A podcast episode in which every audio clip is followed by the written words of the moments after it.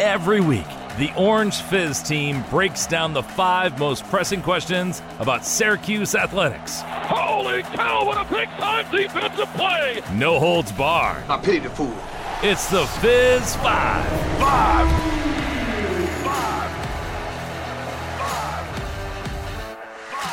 Well, Syracuse football season is well underway, and we are fresh off a very, very exciting game yesterday. Syracuse taking down Purdue. And we'll have a lot to say about that today on this Fizz 5. Carter Bainbridge, along with Cam Mizer, back for another week on Fizz Radio. And boy, we have got a lot to talk about this time. Cam, how are you doing on this fine weekend? I am fantastic, and that might be an understatement. I was at that Syracuse Purdue game, and I will gladly say that that was the best football game I have ever attended, pro or college. An unbelievable game. The twists and the turns, and sitting in media row was really something because obviously, if you're in the stands, you're going to be biased. And I was fortunate enough to be working for a, a Syracuse station so I could be biased. I wasn't working for, uh, you know, where I, I couldn't be uh, subjective to either side. It was uh, okay. You're working for a Syracuse station. You you can at least show some excitement. So working in media row was something because not a lot of people were, you know, excited because they couldn't be. Uh, but great game, great time. Uh, I know it's the end of the weekend, but a Syracuse W, we'll take it. So, Syracuse still undefeated on the season. We got a lot to talk about it with uh, regards to football today. So, let's move swiftly right along to our first topic of the day. Number one. All right, topic number one, Cam, is our most open ended query of the day. I think that's pretty fair to say.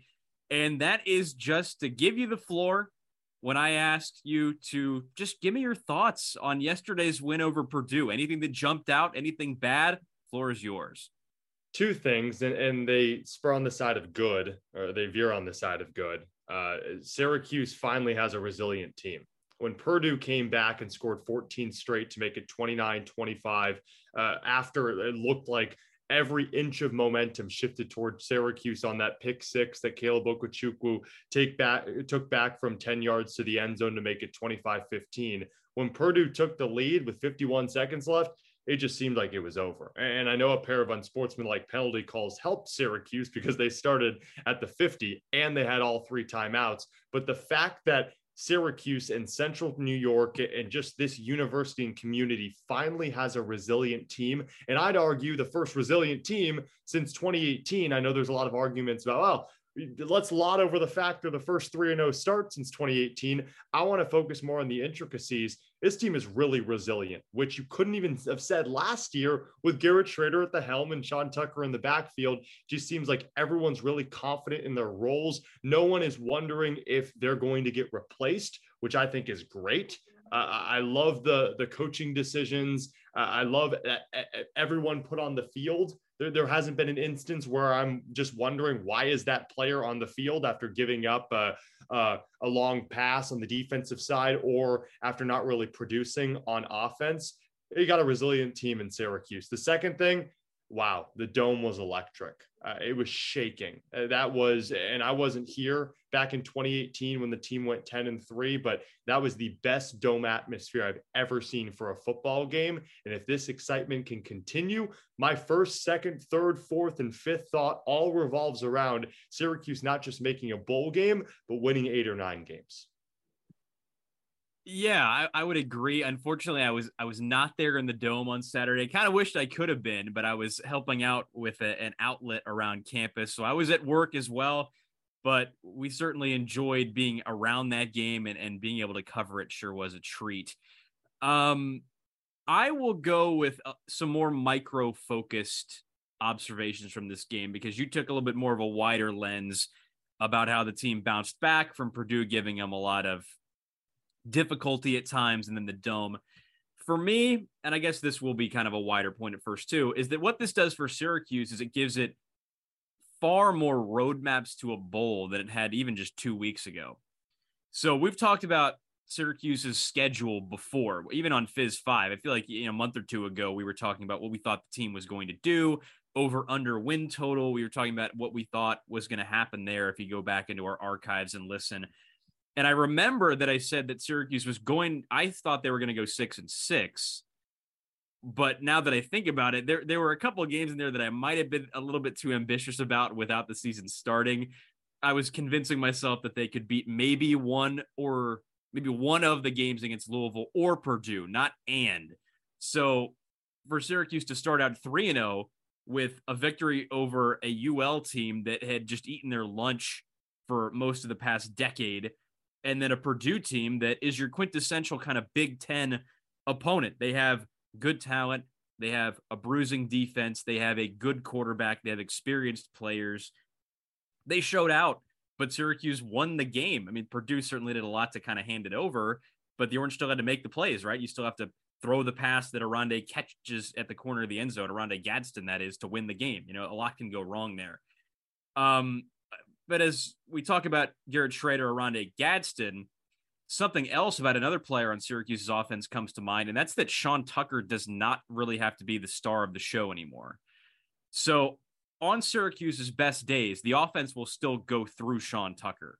There is no question about that two of his three games so far have been over 100 yards, just more of the same for him. But his day against Purdue was pretty anonymous 18 carries for 42 yards.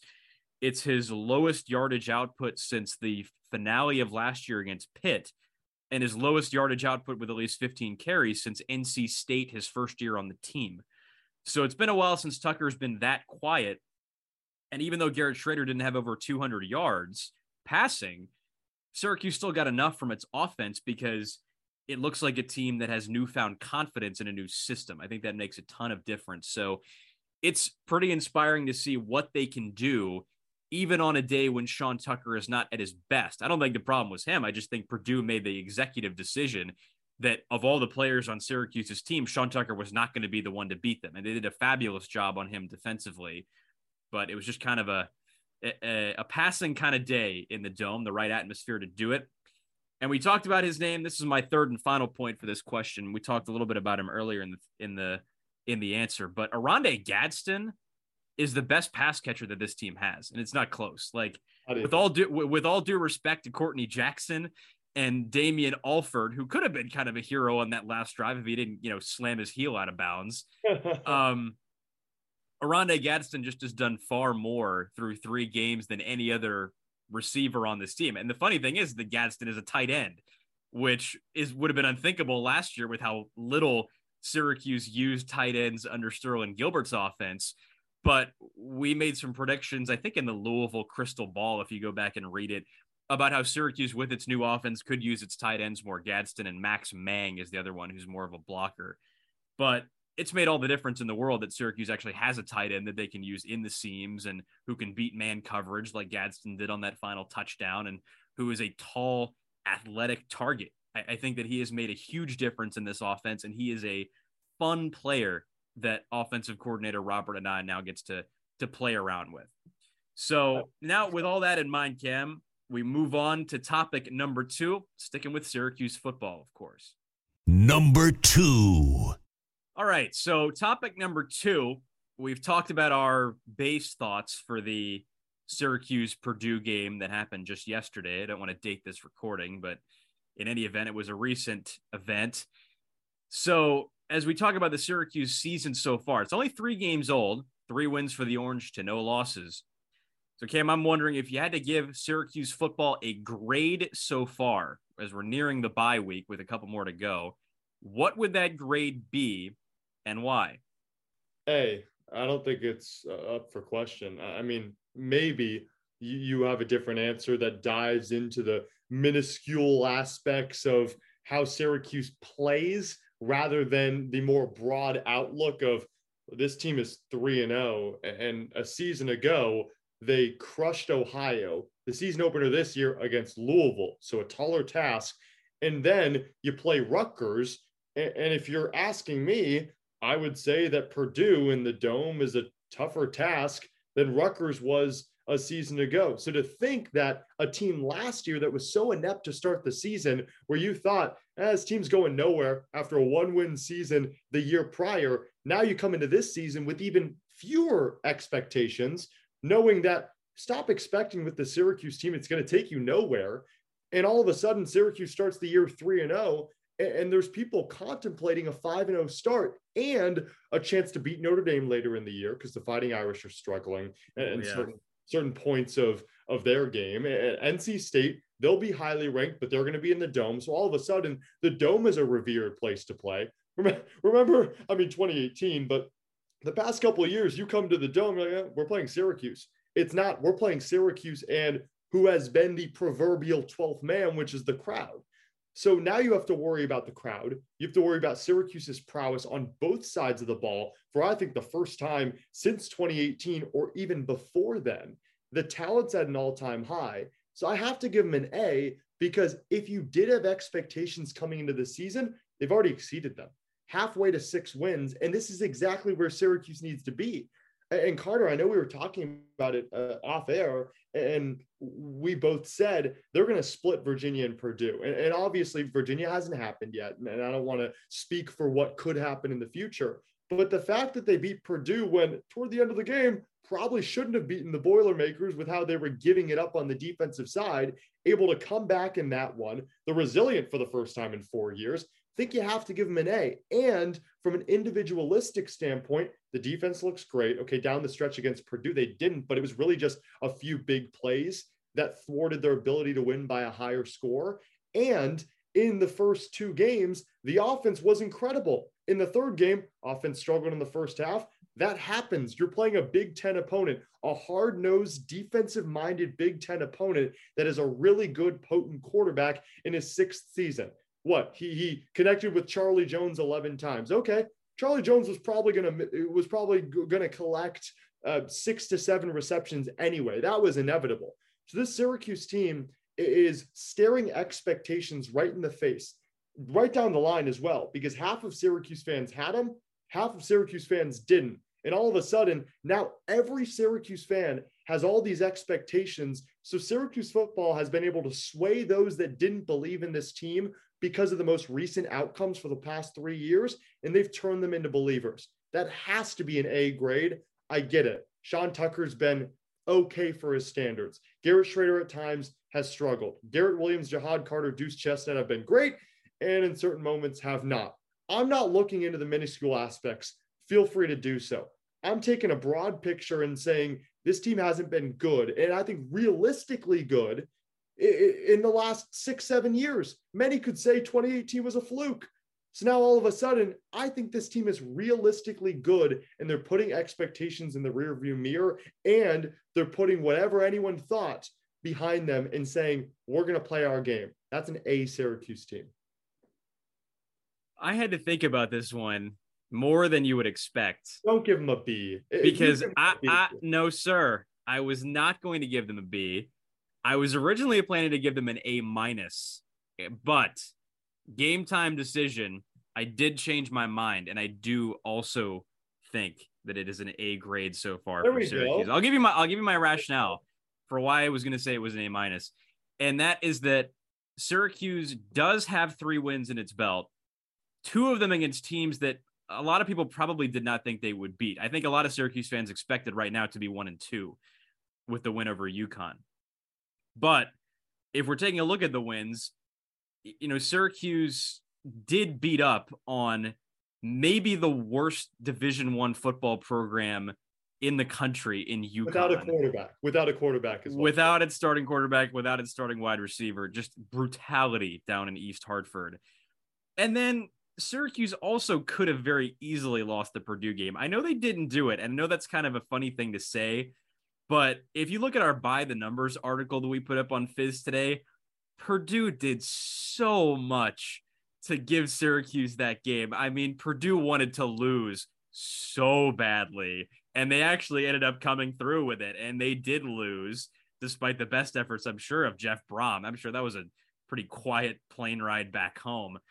But Syracuse, you know, on that final drive was just a perfect encapsulation of the day. You get half your yardage via terrible penalties by Purdue and then just basically a lottery shot to Oronde Gadsden. So even though there's a lot to like about this team, that was what my grade was going to be. However, I do agree that it is an A grade because it is a better start than a lot of people thought, most people thought for Syracuse. Even Brent Axe, who I talked to before the season about the schedule, he thought, you know, three and two was probably a realistic possibility. You know, four and one, five and oh, if you dare to dream. But at the same time, Syracuse was going to get have to have to get by a longtime bully in Louisville and a very tough Purdue team that won nine games in a bowl a year ago and returned a lot of talent. So that in the end of things, kind of a long-winded answer. I'd give them an A grade, maybe being a prisoner of the moment a little bit because the Purdue game is so so fresh in our minds. But like you said, for a program that has struggled for something like this for so long, at the very least, Syracuse should feel great about what it's gotten off to through three games and, and should uh, enjoy the moment and, and kick its feet up on, on a beach somewhere for this start. And if you want to uh, look deeper into that Syracuse Purdue game, as we just broke down, not just Syracuse Purdue, but the grade for this team, check out Ethan Frank's article on the orangefizz.com. It, it really breaks down all the intricacies of what, what went into that game and then Dino Babers' reaction post game. I think that that article will at least sway you from an A minus to an A if you were with Carter's uh, first line of thinking. Yeah, absolutely. There's a lot of good stuff, and and the article that Ethan put up is definitely worth a read. But we're going to take a short break from football here. We're on to something a little different for topic number three. Number three. All right, our third order of business for this Fizz 5 does not have to do with football, even though it is the item of the day. Instead, it's Syracuse men's basketball. Remember them? They haven't played a game since March when they bombed out of the ACC tournament, but now we're talking a little bit more about their recruiting efforts or lack thereof that we've seen this summer. Syracuse still with a big fat zero in the commit column for the class of 23 not for lack of trying, but Syracuse has had a couple guys over the past couple weeks commit to other places, namely Reid Ducharme, JP Estrella, and Elijah Gertrude, three players that the Orange had their eyes on, now going to different places. So, Cam, we've talked about Syracuse men's basketball recruiting before on Fizz 5, but now in our latest topic, I'm wondering your thoughts on where Syracuse goes from here now that it has certifiably whiffed on its attainable targets. Yeah, before I do so, check out that article from from Ian Unsworth on Elijah Gertrude. I put one out about Mike Williams, who Gertrude has already committed to Virginia, but Mike Williams is a guy in the class of 2023. And don't get him confused with Chargers wide receiver Mike Williams. This is a basketball player, and he's another four star that Syracuse has has its eyes on, even though he's jumped up in the rankings and a, a lot like Syracuse's uh, targets as of late they've jumped up in the rankings and all of a sudden they put Syracuse in the rearview mirror. I, I, look at the the big old goose egg in the class of 2023, and as much as I want to keep harping on the fact that this Syracuse team just cannot recruit top level recruits, four, five star, high five star type guys because the success just really hasn't been there in the regular season. And Jim Boeheim has shown time and time again that he's going to play his six or seven guys, and that's pretty much it. So why would you want to come if there was two, one or two guys in front of you, uh, positionally? That is. I'm going to sway away from that, Carter, and I'm going to say something that I have not said yet on Fizz Five or about recruiting. I don't think it matters. I don't think it matters that Syracuse is struggling in recruiting in the class of 2023.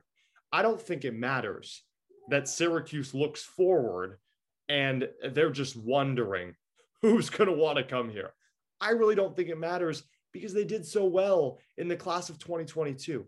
Six recruits, and I think four or five of them could be elite level players. They won't be the uh, top 50 or top 25 ESPN players moving forward. They won't be the newcomers of the year, but pretty good players. And Syracuse put all its eggs in one basket. And with how the college game has shifted and the transfer portal is so vast, anyone can join, anyone can jump programs. I think Syracuse took the best approach. They recruited heavy for one class. If people want to leave, you leave, and then you bring others in. Syracuse is built off of its ability to recruit those that are older, more experienced, more mature. And I really do think that by loading up in the class of 2022, they've opened themselves up to the possibility that older guys will want to come to the program once they realize that these younger guys aren't going anywhere. They might, uh, these younger guys like Judah Mintz and Justin Taylor, they might switch schools, but they're not going to the NBA. These are three, four year program guys. So older guys look at that and say, hey, so I'm, you're telling me I'm going to have younger and more experienced talent on my roster. I want to jump in the transfer portal and play there. I think Syracuse has created its eh, its level. And what I mean by that is it's starting at the class of 2022 and moving forward, they're finally fitting the mold of college basketball. We'll have six new guys the guys that we have on our roster, like Symir Torrence, Jesse Edwards, Joe Girard, they'll take us somewhere. Someone wants to leave, go right ahead. We'll hit the transfer portal rather than guessing on guys that just aren't established. How do we know Zion Cruz, Elijah Gertrude, Reid Ducharme? How do we know that those guys are going to be the cream of the crop for three to four years? They might be gone after a year.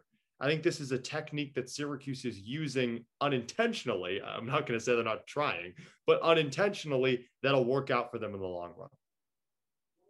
Yeah, I mean it's it's not your optimal visual for Syracuse to come up with. I mean, zero recruits is is probably what's going to happen in this class, considering just how late it is in the cycle. Those three guys we talked about, Ducharme, Estrella, Gertrude, all had kind of dates where they were going to pick where they were going to go we kept an eye on that, but we were not seriously monitoring and making a big event out of it with every single guy. Syracuse, I think, would like to have talented recruits come in, of course, like any program would. It's just common sense. But the thing about the last class, the one of 22, it had good players and it also had a lot of them come in.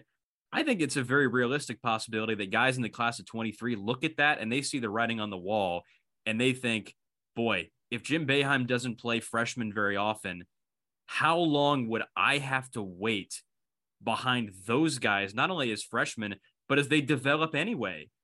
I mean, there might be guys if they stick around in Cam, if your if your assessment proves to be prophetic, who are hanging around on this team until you know junior year. I mean, who knows how long it's going to take before not to pick on him because I think he's going to play, but I mean, what if it takes a, a couple years for Peter Carey to see the court, right? there's no guarantee they're going to get anything right away. There's no guarantee that anybody in the class of 23 would get anything right away. And I think it's even less likely when you take a look at what Syracuse got in the class of 22. So at the end of the day, Syracuse's coaches and staff surely know that it's not required of them to have a big class every single year. Lord knows they haven't done it all the time with Benny Williams being the only guy in his class you know, basketball teams are not that big. It's just a matter of depth, and Syracuse has that right now. If they want to have someone in this class come in, it's going to be via the transfer portal, and you know, if it's not even too late for that. So, Syracuse staring down the barrel of a lighter class of 23, not the end of the world. Basically, is is your assessment, Cam, and I think I would be in general agreement with you there. So we now turn the page off of men's basketball. That's coming up in a few months. We're going back to football for topic number four. Number four. All right, topic number four, our second to last item on the menu today. It's once again going back to Syracuse football, of course, the hot ticket around town right now. And that is to talk about the expectations for this team and how they have changed since even just a couple weeks ago, beginning of August. So during the summer, we watched outlets put out articles, that had Syracuse bottom of the Atlantic, you know, towards the bottom of the ACC, down with the Georgia Techs and the Dukes of the world. I think the over under for Syracuse's win total on the year was four and a half, if I remember correctly, for when we talked about whether or not we'd take that bet. And at the time, I think there were guys on our uh, orangefizz.com staff who would have taken the over. And I think there were a couple who probably would have taken the under on four and a half. So mixed expectations there, depending on your your uh, outlook of the program. But after a three and zero oh start, and Syracuse having beaten two teams that a lot of people didn't think they would, what Cam does a successful season for Syracuse look like now? Good question. Um, I mean, one thing I love about the Fizz, uh, beyond everything, is our crystal ball predictions. Uh, whenever we put them out, I think it's important to note. I mean, we delve into why, who we think is going to win and why that's the case, which I always feel is really important because I like to get your guys' insights. I like to look over all of the crystal ball predictions and say, okay, maybe I missed this. Maybe uh, Syracuse won't win or Syracuse will win because of this point that I might have missed. And the reason I bring that up is we've been highly successful on these crystal ball predictions because early in the season, the expectations surrounding this team, well, you're going to have a pretty good start. It won't be a great start, but it'll be a pretty good start. Now, all of a sudden, it's been a great start 3 and 0, like you mentioned. Well, I, I bring that in, I tie that all together to say, I love to bring into account expectations and anything that surrounded this team at the beginning of the season. And eh, earlier in Fizz 5, I said some had expectations and some kind of threw them out the window because they knew they'd be disappointed. I had a, an okay amount of expectations surrounding this team. So going into the season, my expectation of success was you make a bowl game. And I think that's where you start and that's where you end. You haven't had a winning season since 2018. So why push the boundaries and say, well, a successful season is uh, Sean Tucker wins the Heisman, Garrett Shrader is all ACC, and this team wins seven or eight games. Like that's not what anyone expected.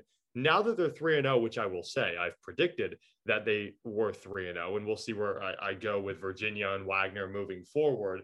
I'm going to stick with that same point of view.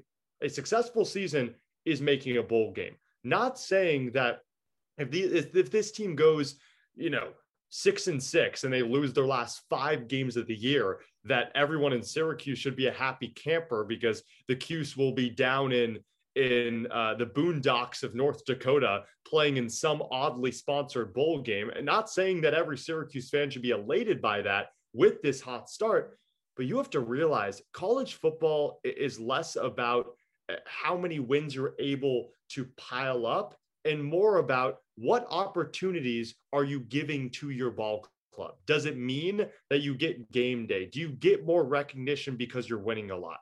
Do you get more recognition because a certain individual is playing well? The, the difference between winning six and eight games is a better sponsored, more well known locationed bowl game. That's exactly what it is. Unless you're with the cream of the crop, winning 11, 12 games, going undefeated, and fighting for a New Year's Six or a college football playoff spot. I mean, winning six games, winning eight games, it really doesn't matter as much unless you really like to look back and say, well, this team won nine games rather than six, and you go back into the record books. I'm just going to say, a successful season for Syracuse started with making a bowl game, just making it.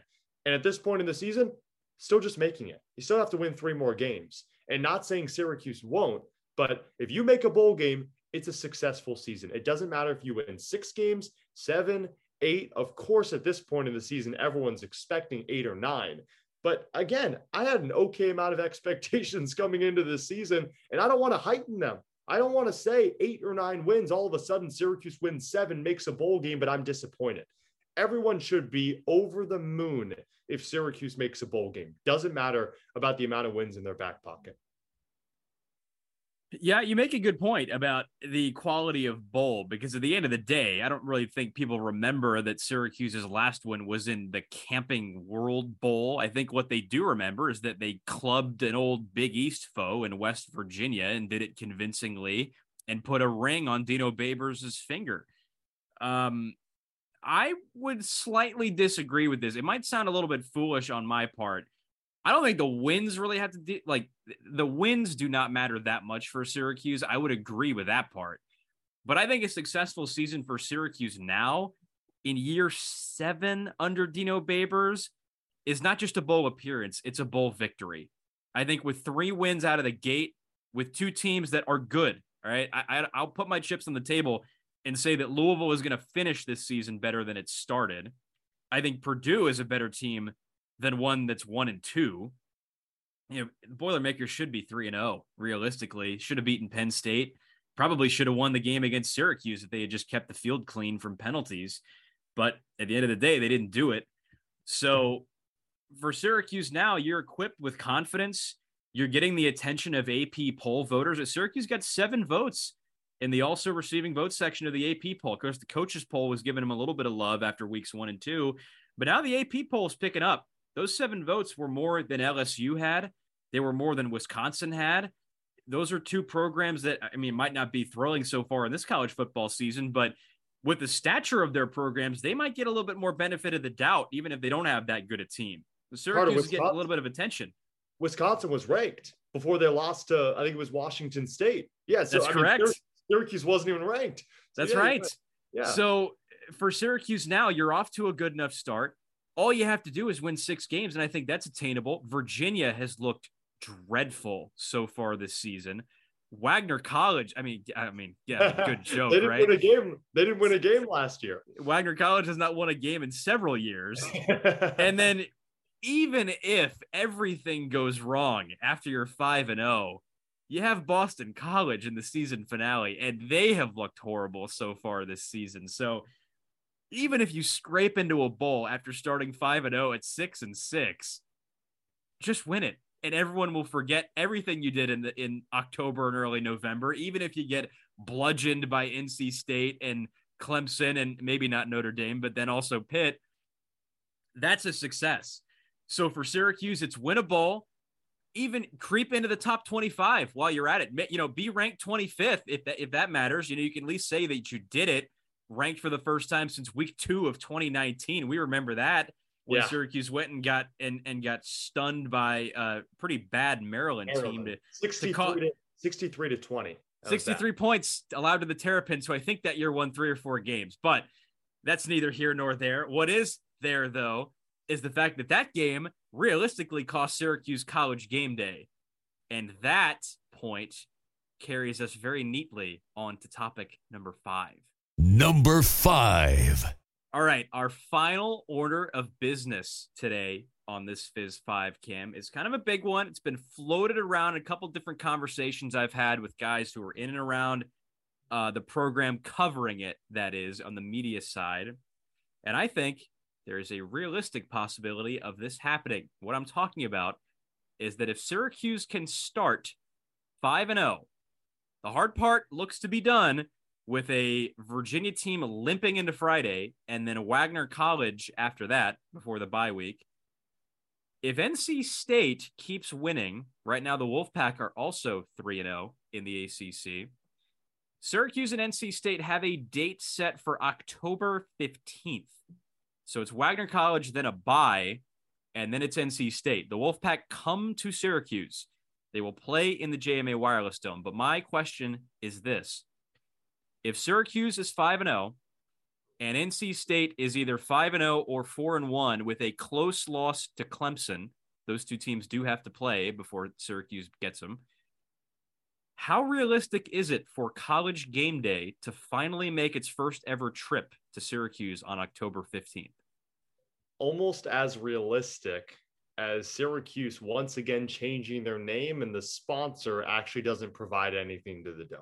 So no chance at all. JMA Wireless, the Wi-Fi still stinks in the dome. Uh, the Carrier Dome, the AC was just in, it was just installed once Carrier got got uh, up and out of here. I don't think it's possible. As much as I want to say this is Syracuse's best shot at college game day, even though I believe it was if they beat Maryland and they had Clemson at home. Why I don't think it's going to happen has everything to do with the rest of the college football landscape and actually nothing to do with the NC State Syracuse game itself. Do I still think that's going to be a prime time, well recognized game that might have some big time ESPN commentators on it? Do I think it'll be on ESPN? Yes, I think it'll be a well recognized game and, and deserving at that. But you take a look at the rest of the college football landscape and uh, this would be during week seven. Remember, if Syracuse is 5 and 0, week six is their bye week. So it'd be week seven.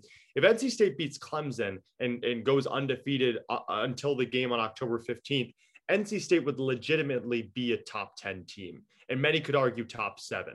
If Syracuse beats Virginia, and you mentioned it, limping Virginia and an awful Wagner team, and then have a bye week, which could hurt or help them because you don't know what's going to happen in week six right? If Syracuse goes 5 and 0 and then every top dog loses in week 6, all of a sudden you're looking at week 7 and saying who are the two hottest teams? Syracuse and NC State. So again, I, I don't want to completely predict the future here, and I'm not saying these teams in these matchups I'm going to throw out will have uh, uh, will mean anything because these teams could lose two, three games in the next couple of weeks.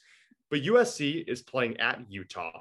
That right now is a top 15 matchup. Of course, that could change because the Pac 12 is either really good or abysmally bad. Uh, Kansas, who's currently undefeated, they're in Oklahoma, and Oklahoma is a top 10 team. And not to mention, Alabama right now is the number two, two team in the country. They're playing at Tennessee, who's ranked number 11 at the moment. And that'll be a wacky atmosphere uh, in Tennessee. So, as much as I want to say, okay, Syracuse, top 25 team, NC State, top 10, maybe top seven, Carrier Dome, pardon me, JMA Wireless Dome was a car- was the Carrier Dome, Syracuse, New York, a rocking dome. It possibly could have game day, and this could be the first game day in Syracuse football history. Just don't think it's going to happen because I have a feeling that Alabama, Tennessee will garner enough attention and Tennessee will stay within the top 15. And because it's Alabama and because they most likely will stay at number two, I'm forecasting that being game day. But again, you don't know over the next three weeks if Syracuse and NC State are, are 5 and 0 respectively going into October 15th. You never never know. I would say keep an eye out for these teams. And I'm this is going to complete my thought. Keep an eye out for Alabama, Tennessee, USC, Utah, as well as Kansas and Oklahoma. And I think many might be lobbying for the big house with Penn State and Michigan, but you have to realize that Michigan, Michigan State, when they play, they'll most likely get game day. So you can't have two game days. So uh, those six teams, keep an eye out for them. If all else goes wrong with those six teams, hey, game day could be coming to Syracuse. You know, I just have a feeling, and I will put my cards on the table. Not that they mean anything, because I'm not part of college game day. I'm not a producer, and I have no sway. But I think it is possible. I think there is a possibility, and I don't want to tug the leash What's the hmm? percentage? Hmm? What's your percentage? You want to give me a per- I can't give you a percentage on that. I can't. It's impossible. I, I, need, know, I need, to know, your confidence level. It can't like, be that. My confidence level is Syracuse. Syracuse getting game day on that week. Okay, it's conditional. How about this? Deal. Syracuse top 25, 5 and 0. NC State top 10, 5 and 0. I say Syracuse on that day, game day comes there, even with all the other matchups, I'll give you 80%. Wow. 80% well, now, now, now I can sit back and the rest of the audience can do this as well. Now I can sit back and I can't wait you to can't wait for you to try to prove this to me. So go go ahead. Floor is yours. I can't. I, I don't have to try to prove it. I mean, you're the sports analytic minor after all. I'm not a math guy. I can't talk to you about percentages because there's a lot of variables here, right? I said if Syracuse is in the top 25, the Orange could go 5 and 0 and still miss out. They could be the top team receiving votes. NC State could get just absolutely drilled by Clemson and cost themselves ranking, cost themselves respect. But here's the thing Syracuse gave itself a platform with the Purdue game that I think a lot of people took notice of. And it's a familiar feeling to me as a Nashville native to see a sporting event take place that can kind of change the perception of what the fan base is about, what the stadium is about. For example, the Nashville Predators went to the Stanley Cup a couple years ago, and people were so impressed by the way that the crowd showed out that Nashville got a new MLS stadium and they've also hosted the NFL draft. It's now regarded as a much better sports town than it was based on the performance that the fans put up in the Stanley Cup. I know this is a very roundabout point to make, but it's just the example that comes to mind. Syracuse got past a Big Ten team on television in impressive fashion, and the dome was that loud when it was three quarters full.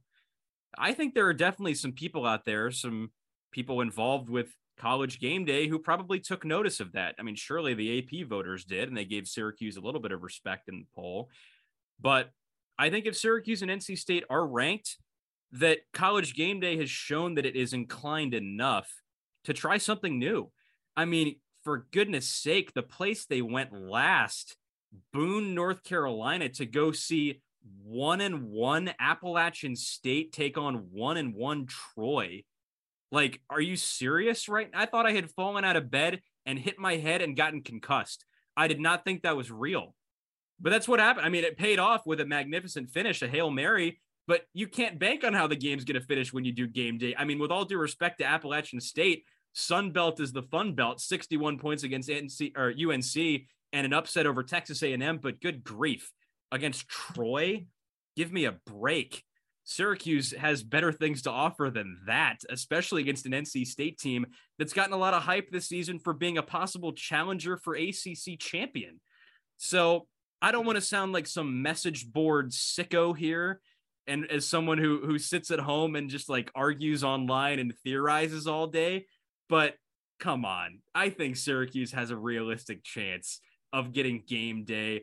You know, if, if the college game day crew with Corso, if they want to go to places they haven't been before, and and give the SEC a break and give its viewers a break from the SEC, you're right. There's a lot of other compelling places they could go for that week, and in all likelihood, the teams that are in those locations are going to set themselves up for game day. I don't think any of those teams is about to drop some crazy upset loss like Alabama, Tennessee, Michigan, or whoever. But Syracuse, if they do some things, and if NC State helps them, I think has as good a chance to get game day as any. And I think that they can definitely do it. Wow. So that's wow. that's that's that's how I'm gonna finish up on Fizz Five. Some some pretty interesting stuff today, Cam. A lot of football, of course. We're we're knee deep in that now, especially because Syracuse is putting up a pretty good showing so far. But Make sure to stay tuned to theorangefizz.com for all of our writing.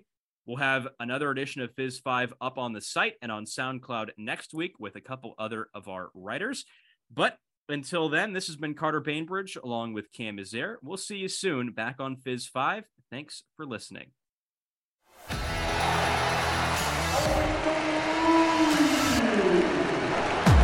And that's your Fizz 5. Listen next week subscribe, rate, and review. This has been an Orange Fizz production.